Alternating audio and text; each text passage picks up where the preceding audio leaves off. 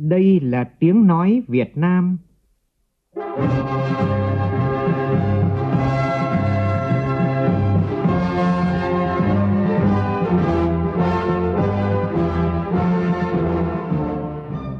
là tiếng nói Việt Nam, phát thanh từ Hà Nội, thủ đô nước Cộng hòa xã hội chủ nghĩa Việt Nam.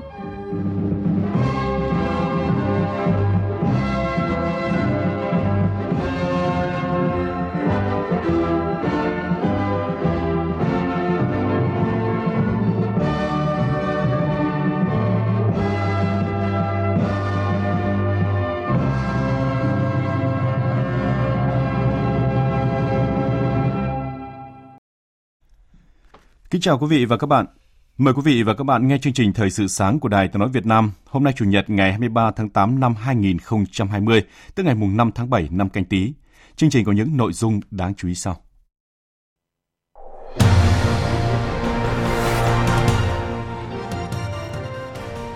Việt Nam và Trung Quốc kỷ niệm 20 năm ký hiệp ước biên giới và 10 năm triển khai 3 văn kiện pháp lý về biên giới trên đất liền giữa hai nước. Sáng nay không ghi nhận ca nhiễm COVID-19 mới, Hải Dương sẽ tổ chức xét nghiệm trên diện rộng đối với những người trở về từ Đà Nẵng từ ngày 1 tháng 7. Bắt giữ hai nghi phạm bắt cóc bé trai 2 tuổi ở thành phố Bắc Ninh chiều 21 tháng 8. Cháu bé hiện đã được đưa về đoàn tụ với gia đình ngay trong đêm qua. Trong phần tin thế giới, quốc tế hoan nghênh tuyên bố ngừng bắn giữa các bên tại Libya. Tổng thống Belarus Lukashenko cáo buộc một số quốc gia láng giềng hỗ trợ tài chính cho các cuộc biểu tình.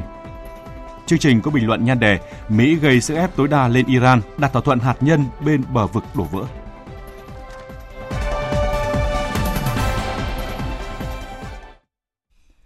Bây giờ là nội dung chi tiết.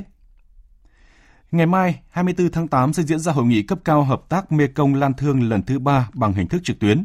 Thủ tướng Nguyễn Xuân Phúc sẽ tham gia hội nghị cùng lãnh đạo 6 nước thành viên.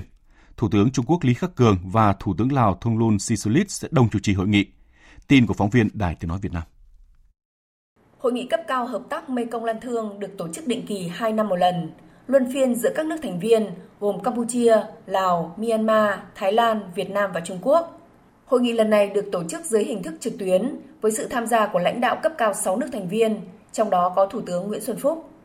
Hội nghị lần thứ ba vốn dự kiến tổ chức hồi đầu năm tại Viêng Chăn, Lào, song do dịch bệnh bùng phát nên đã bị trì hoãn.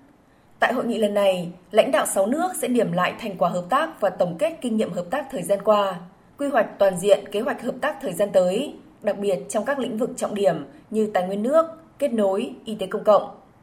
Sau khi dịch COVID-19 bùng phát, 6 nước đã tương trợ lẫn nhau, ngăn chặn hiệu quả dịch bệnh lây lan, đóng góp tích cực vào cuộc chiến chống dịch bệnh ở khu vực Đông Á và thế giới. Đồng thời, 6 nước đã khắc phục những ảnh hưởng của dịch bệnh, hợp tác thiết thực giữa các bên không ngừng phát triển mạnh mẽ, tạo đà giúp các nước khôi phục sản xuất và phục hồi kinh tế khu vực. Hôm nay tại thành phố Móng Cái, tỉnh Quảng Ninh, Phó Thủ tướng Bộ trưởng Ngoại giao Phạm Bình Minh cùng Ủy viên Quốc vụ Bộ trưởng Ngoại giao Trung Quốc Vương Nghị sẽ đồng chủ trì hoạt động kỷ niệm 20 năm ký hiệp ước biên giới và 10 năm triển khai ba văn kiện pháp lý về biên giới trên đất liền Việt Nam Trung Quốc. Thông tin từ Bộ Ngoại giao. Đây là sự kiện quan trọng để hai nước tổng kết đánh giá các thành tựu kinh nghiệm trong công tác phối hợp giữa hai bên sau 10 năm triển khai ba văn kiện pháp lý về biên giới trên đất liền và 20 năm ký hiệp ước biên giới Việt Nam Trung Quốc, cũng như việc hợp tác phát triển tại khu vực biên giới, đề ra phương hướng triển khai các nhiệm vụ trọng tâm nhằm nâng cao hơn nữa công tác phối hợp quản lý giữa hai bên trên tuyến biên giới trên đất liền Việt Nam Trung Quốc trong thời gian tới, góp phần thúc đẩy quan hệ đối tác hợp tác chiến lược toàn diện giữa hai nước.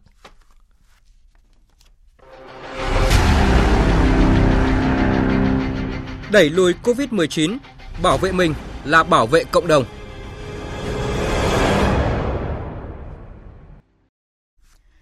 Theo thông tin của Bộ Y tế, đến sáng nay nước ta không ghi nhận ca mắc mới COVID-19.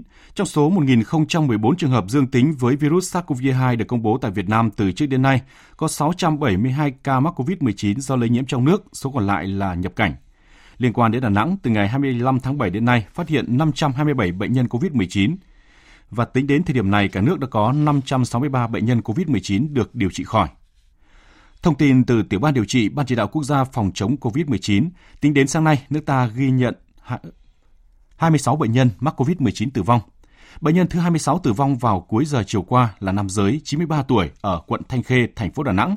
Chẩn đoán tử vong, sốc, nhiễm khuẩn, suy đa tạng, biến chứng của hoại tử cẳng chân phải do tắc mạch trên bệnh nhân viêm phổi do COVID-19 có tiền sử tăng huyết áp, suy tim, dung nhĩ, suy thận mạn và sa sút trí tuệ.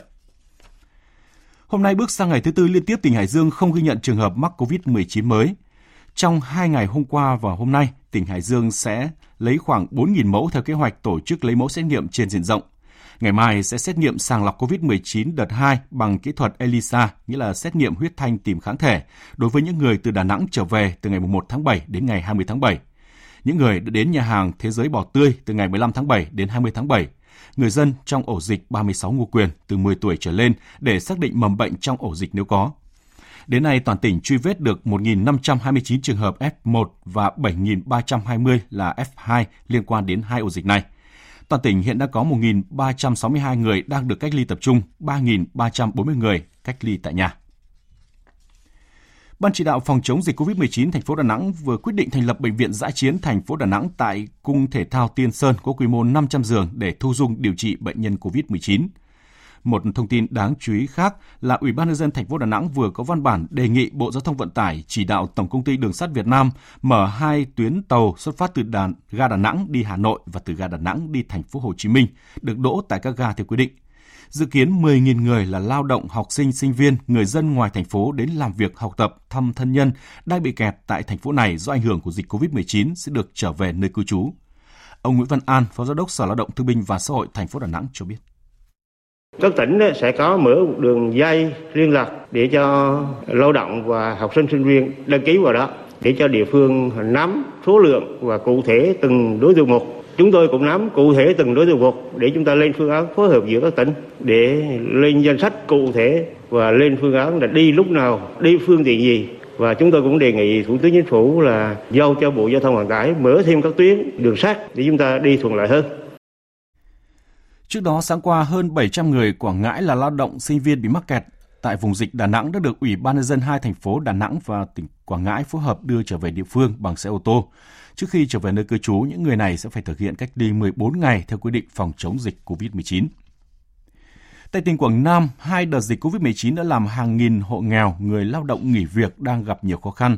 Cùng với tập trung khống chế dịch bệnh lây lan, nhiều địa phương trong tỉnh đang vận động các nguồn lực kịp thời hỗ trợ khẩn cấp hộ nghèo, người lao động bị ảnh hưởng do đại dịch vượt qua giai đoạn khó khăn này.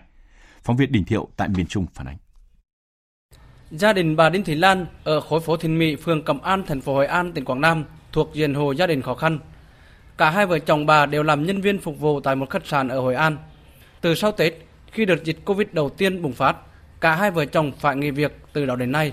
Bà Đinh Thị Lan cho biết, mới đây, một số nhà hảo tâm đến hỗ trợ gạo, dầu ăn giúp gia đình bà.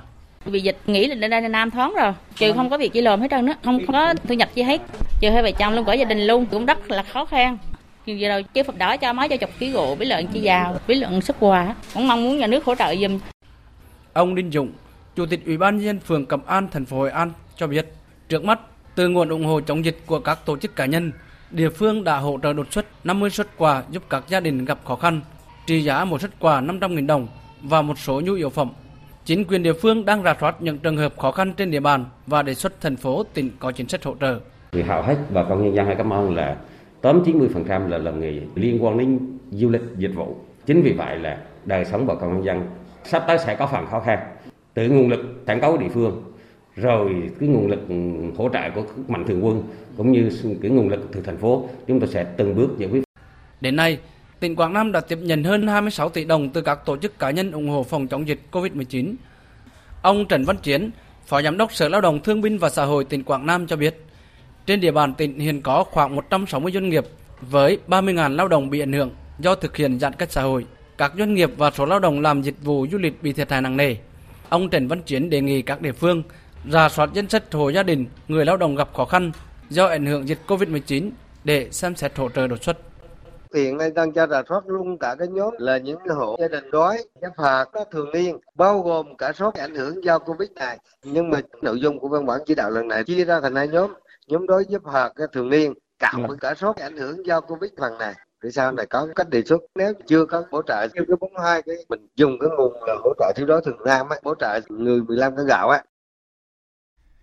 theo Cục Việc làm, Bộ Lao động Thương binh và Xã hội, do ảnh hưởng của dịch COVID-19, chỉ trong quý 2 năm nay đã có 1 triệu 300 nghìn người trong độ tuổi lao động mất việc làm. Dự báo từ nay đến cuối năm, trung bình mỗi tháng sẽ có thêm khoảng 120.000 người mất việc làm, chủ yếu là lao động ngành dịch vụ và du lịch. Những ảnh hưởng nghiêm trọng đã khiến cuộc sống của họ ngày càng khó khăn hơn khi mất đi nguồn thu nhập. Ông Tào Bằng Huy, Phó Cục trưởng Cục Việc làm, Bộ Lao động Thương binh và Xã hội cho biết. Tôi thấy rằng tình hình cũng hoàn còn khó khăn từ giờ đến hết năm nay và tôi nghĩ rằng các doanh nghiệp phục hồi được thì có nhanh chăng nữa thì hết năm 2021. Chính vì vậy, về phía chính phủ thì đã đang rất là nhiều cái biện pháp để tháo gỡ cái khó khăn cho các doanh nghiệp. Để về phía ngành thì chúng tôi thật sự mà nói là cũng mong muốn là chia sẻ lên doanh nghiệp làm thế nào để ổn định sản xuất duy trì được cái cái việc làm cho người lao động tránh cái sa thải hàng loạt lao động Bộ Giao thông Vận tải vừa có văn bản gửi Tổng cục Đường bộ Việt Nam, các nhà đầu tư dự án BOT đôn đốc công tác quản lý vận hành và giám sát chặt chẽ việc thu tiền dịch vụ sử dụng đường bộ tại các trạm BOT. Theo đó, Bộ Giao thông Vận tải yêu cầu các nhà đầu tư doanh nghiệp dự án BOT chấp hành nghiêm quy định của nhà nước và hợp đồng dự án liên quan đến quản lý thu chi trong giai đoạn kinh doanh, khai thác và chuyển giao dự án. Nhà đầu tư BOT phải xây dựng các giải pháp quản lý nội bộ, kiểm tra, xử lý vi phạm, không để xảy ra tiêu cực trong quá trình thu phí. Đồng thời, nhà đầu tư BOT phải chấp hành nghiêm và phối hợp với các cơ quan liên quan, đẩy nhanh tiến độ công nghệ thu phí theo hình thức tự động không dừng theo chỉ đạo của chính phủ. Bộ Giao thông Vận tải giao Tổng cục Đường bộ Việt Nam thực hiện việc theo dõi, giám sát, kiểm tra định kỳ hoặc đột xuất việc tổ chức thu hạch toán và báo cáo doanh thu của nhà đầu tư doanh nghiệp dự án, kịp thời phát hiện tiêu cực và có hình thức xử lý nghiêm vi phạm. Theo thông tin từ Cục Cảnh sát Giao thông, chỉ trong 3 tuần đầu thực hiện kế hoạch tăng cường tuần tra kiểm soát xử lý vi phạm về ma túy, nồng độ cồn, lực lượng Cảnh sát Giao thông toàn quốc đã phát hiện hơn 9.350 trường hợp vi phạm về nồng độ cồn, 83 trường hợp dương tính với ma túy. Từ nay đến cuối năm, Cảnh sát giao thông toàn quốc sẽ tập trung xử lý các hành vi cao dẫn đến tai nạn giao thông như vi phạm nồng độ cồn, ma túy, đồng thời tăng cường công tác tuyên truyền kiểm soát phòng chống dịch COVID-19. Liên quan đến cháu bé 2 tuổi tại Bắc Ninh bị bắt cóc khoảng 22 giờ đêm qua, lực lượng chức năng tỉnh Bắc Ninh phối hợp với công an tỉnh Tuyên Quang đã tìm thấy cháu bé trong tình trạng khỏe mạnh tại tỉnh Tuyên Quang. Theo thông tin từ các lực lượng chức năng, sau khi bắt cóc cháu bé, ngay chiều tối 21 tháng 8, đối tượng đã đưa cháu về khu nhà trọ ở phường Khắc Niệm, thành phố Bắc Ninh, tỉnh Bắc Ninh và đến 3 giờ sáng hôm qua ngày 2 tháng 8, đối tượng đã dùng xe gắn máy đưa cháu bé về Tuyên Quang. Trước đó vào chiều tối ngày 21 tháng 8, khi đang vui chơi cùng bố tại khu vui chơi công viên Nguyễn Văn Cử, thành phố Bắc Ninh, bé trai Nguyễn Cao Gia Bảo 2 tuổi đã bị bắt cóc. Cháu bé đã được bàn giao về cho gia đình để đưa về nhà. Nhà chức trách xác định Thu sống cùng bạn trai tên là Đặng Văn Bằng, 33 tuổi, ở xã Tân Long, huyện Yên Sơn, tỉnh Tuyên Quang. Theo lời khai do hiếm muộn nên Thu bắt cóc cháu Nguyễn Cao Gia Bảo 2 tuổi ở thành phố Bắc Ninh. Làm việc với cảnh sát, Bằng cũng khai Thu là người bắt cóc cháu bé. Khi gặp bạn gái, anh thấy Thu dẫn theo cháu Gia Bảo. Tối qua, lực lượng chức năng xác định kẻ bắt cóc cháu là Nguyễn Thị Thu. Với sự hỗ trợ của công an sở tại, cảnh sát tìm thấy bé Gia Bảo tại nhà Đặng Văn Bằng ở huyện Yên Sơn, tỉnh Tuyên Quang. Theo thông tin từ Sở Giáo dục và Đào tạo Hà Nội, công tác chấm thi tốt nghiệp trung học phổ thông năm 2020 của Hà Nội đã hoàn thành, bao gồm cả việc chấm bài thi tự luận và bài thi trắc nghiệm khách quan. Theo đánh giá sơ bộ của Sở, công tác chấm thi đã hoàn thành sớm hơn so với dự kiến và đảm bảo an toàn về mọi mặt. Việc công bố kết quả thi cho thí sinh trên địa bàn thành phố Hà Nội sẽ được thực hiện theo lịch chung được Bộ Giáo dục và Đào tạo quy định thống nhất trên cả nước là vào ngày 27 tháng 8 tới. Những thí sinh có nguyện vọng phúc khảo bài thi nộp đơn xin phúc khảo tại trường từ ngày 27 tháng 8 đến hết ngày mùng 5 tháng 9 tới. Liên quan đến kỳ thi tốt nghiệp trung học phổ thông năm 2020 đợt 2 năm nay, Ủy ban nhân dân thành phố Đà Nẵng vừa đề nghị Bộ Giáo dục và Đào tạo đồng ý cho thành phố tổ chức kỳ thi chung với các tỉnh thành phố khác có thí sinh chưa tham gia kỳ thi đợt 1. Còn Ủy ban nhân dân tỉnh Phú Yên cho biết đã có văn bản cho phép tổ chức lại việc dạy và học tại các trường mầm non, cơ sở giáo dục thường xuyên, dạy nghề. Cụ thể, thời gian bắt đầu tổ chức lại hoạt động dạy và học trên địa bàn tỉnh bắt đầu từ ngày mai 24 tháng 8.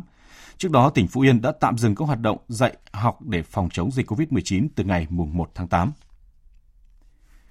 Theo Trung tâm Dự báo Khí tượng Thủy văn Quốc gia, từ đêm qua đến ngày 1 tháng 9 tới, khu vực Bắc Bộ vẫn tiếp tục có mưa rào và rông, cục bộ có mưa vừa mưa to, vùng núi Bắc Bộ có nguy cơ xảy ra lũ quét, sạt lở đất và ngập úng vùng trũng thấp. Trung Bộ ngày nắng có nơi nắng nóng, chiều tối có đêm có mưa rào và rông vài nơi. Tây Nguyên và Nam Bộ thì có mưa rào và rông vào chiều tối và đêm. Còn bây giờ là những thông tin chi tiết thời tiết ngày hôm nay.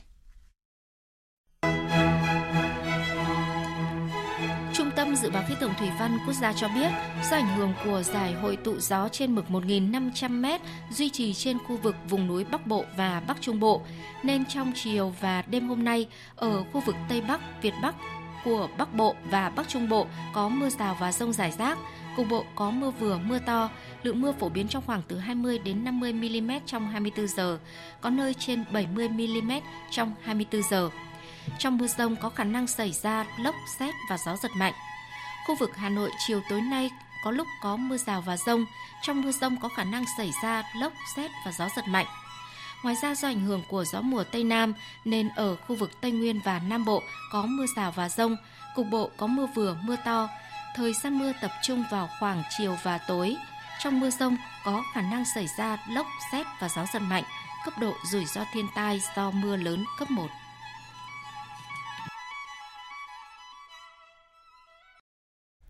Xin được chuyển sang phần tin thế giới. Tổng thống Belarus Alexander Lukashenko vừa cáo buộc một số quốc gia láng giềng của nước này đang hỗ trợ chính trị và tài chính cho những đối tượng kích động biểu tình tại Belarus. Trong một nỗ lực kiểm soát tình hình an ninh, Tổng thống Lukashenko đã kêu gọi quân đội trong tư thế sẵn sàng bảo vệ Tổ quốc, đặc biệt là khu vực biên giới phía Tây trong bối cảnh hiện nay. Tổng thống Belarus cũng cảnh báo các doanh nghiệp nước này sẽ phải đóng cửa nếu họ không duy trì được các hoạt động bởi việc các công nhân tham gia đình công biểu tình chống chính phủ. Trong khi đó, từ các từ quốc gia láng giềng Litva, chính trị gia đối lập chính bà Sikhanovskaya cho biết, Tổng thống Lukashenko sớm hay muộn cũng sẽ phải từ chức. Dự kiến ngày mai, chính trị gia đối lập Belarus này sẽ có cuộc gặp với Thứ trưởng Ngoại giao Mỹ Stephen Bigat tại Litva trên đường tới thăm Nga vào tuần tới. Trong một diễn biến mới nhất liên quan đến cuộc nội chiến tại Libya, các nhà ngoại giao quốc tế đã hoan nghênh tuyên bố về một lệnh ngừng bắn giữa chính phủ đoàn kết dân tộc Libya và quân đội quốc gia Libya. Thế Nguyễn, phóng viên Đài tiếng nói Việt Nam thường trú tại Ai Cập đưa tin. Tuyên bố về một lệnh ngừng bắn để hướng đến các cuộc bầu cử trên toàn quốc của các bên tham chiến tại Libya đã được Liên Hợp Quốc, Liên minh châu Âu và các nước Ả Rập đánh giá cao. Đặc phái viên của Liên Hợp Quốc tại Libya, Stephanie Williams, đã hoan nghênh và kêu gọi tất cả các bên nắm bắt cơ hội lịch sử này để cùng gánh vác trách nhiệm mang lại hòa bình và ổn định cho người dân Libya. Người đứng đầu các nhà ngoại giao của Liên minh châu Âu, Joseph Borrell cũng cho rằng sáng kiến này có ý nghĩa quan trọng nhằm giúp cải thiện tình hình tại Libya. Bộ Ngoại giao Pháp kêu gọi chấm dứt sự can dự của các nước khác vào cuộc nội chiến của Libya. Ngoài ra, lãnh đạo các nước Ý, Đức, Qatar và Jordani cũng đã lên tiếng ủng hộ động thái tích cực của các bên đối địch tại Libya. Trước đó vào ngày 21 tháng 8, Thủ tướng Faye Ansaray của chính phủ đoàn kết dân tộc Libya và Chủ tịch Quốc hội miền Đông Libya Angula Saleh đã ký các tuyên bố về ngừng các hoạt động quân sự và thù địch trên thực địa. Giới chức Colombia cho biết trong 24 giờ qua có tới 3 vụ tấn công bạo lực nghiêm trọng xảy ra tại nước này, khiến ít nhất 17 người thiệt mạng. Ba vụ tấn công riêng rẽ xảy ra ở ba tỉnh Narino, Cauca và Arauca. Trên trang Twitter cá nhân, Tổng thống Colombia Ivan Duque đã bày tỏ thương tiếc đối với những nạn nhân xấu số trong các vụ tấn công bạo lực mà ông cho là những kẻ buôn bán ma túy và khủng bố đã tiến hành. Tổ chức quan sát nhân quyền châu Mỹ cũng ngay lập tức bày tỏ sự lo ngại trước những vụ tấn công bạo lực liên tiếp xảy ra gần đây tại Colombia, đồng thời cảnh báo tình hình an ninh tại quốc gia này đang xấu đi. Tính đến đêm qua theo giờ Việt Nam, thế giới ghi nhận gần 23 triệu 188 nghìn ca mắc COVID-19, trong đó trên 804 nghìn ca tử vong. Gần 15 triệu 800 bệnh nhân đã hồi phục và trên 61.700 bệnh nhân đang trong tình trạng nguy kịch. Mỹ vẫn là nước chịu tác động mạnh nhất của dịch bệnh, tiếp đó là Brazil và Ấn Độ. Một số quốc gia châu Âu cũng đang phải hứng chịu sự bùng phát trở lại của dịch COVID-19 sau khi nới lỏng các biện pháp hạn chế xã hội và mở cửa trở lại nền kinh tế. Phóng viên Hải Đăng thường trú Đài tiếng nói Việt Nam tại Séc theo dõi khu vực Đông, Đông Trung Âu phản ánh. Theo báo cáo, Đức đã ghi nhận số ca nhiễm COVID-19 ở mức kỷ lục trong hơn 4 tháng qua, với hơn 2.000 ca nhiễm mới, nâng tổng số ca nhiễm lên hơn 232.000 trường hợp. Nước này cũng xác nhận số ca nhiễm mới tăng nhanh đột biến là do các trường hợp người dân đi du lịch từ nước ngoài trở về. Séc ghi nhận mốc kỷ lục mới với hơn 500 ca nhiễm mới trong ngày. Đây cũng là con số ca nhiễm COVID-19 cao nhất từ cuối tháng 3 tới nay. Cộng hòa Séc trong ngày hôm qua cũng đã công bố các yêu cầu bắt buộc liên quan đến việc đeo khẩu trang trên các phương tiện giao thông công cộng và trong một số các không gian công cộng kín. Sáng ngày 22 tháng 8, cơ quan chức năng Slovakia cũng báo cáo có hơn 120 ca nhiễm mới trong ngày. Đây là mốc tăng cao nhất kể từ khi dịch COVID-19 xuất hiện tại quốc gia này. Còn nhóm truyền thông chiến lược Romania hôm qua cho biết nước này đã ghi nhận gần 1.200 trường hợp nhiễm mới, Quốc gia này hiện là quốc gia ghi nhận số ca nhiễm cao nhất trong khu vực Đông Âu với hơn 77.500 trường hợp, trong đó có khoảng 3.200 ca tử vong. Đợt lũ thứ năm trên sông Trường Giang còn gọi là sông Dương Tử đã khiến hồ chứa nước của đập Tam Hiệp lập đỉnh mới và mực nước cao nhất kể từ khi đập Tam Hiệp được xây dựng từ trước đến nay. Tính đến sáng qua, mực nước đo được tại hồ chứa nước đã tăng lên mức là 167,6 m là mức cao nhất kể từ khi đập Tam Hiệp được xây dựng vào năm 2003. Lưu lượng nước từ sông Trường Giang đổ vào hồ chứa là 75.000 mét khối một giây và lưu lượng xả lũ tối đa chỉ là 49.000 mét khối một giây. Tiếp theo chương trình là các tin tức thể thao.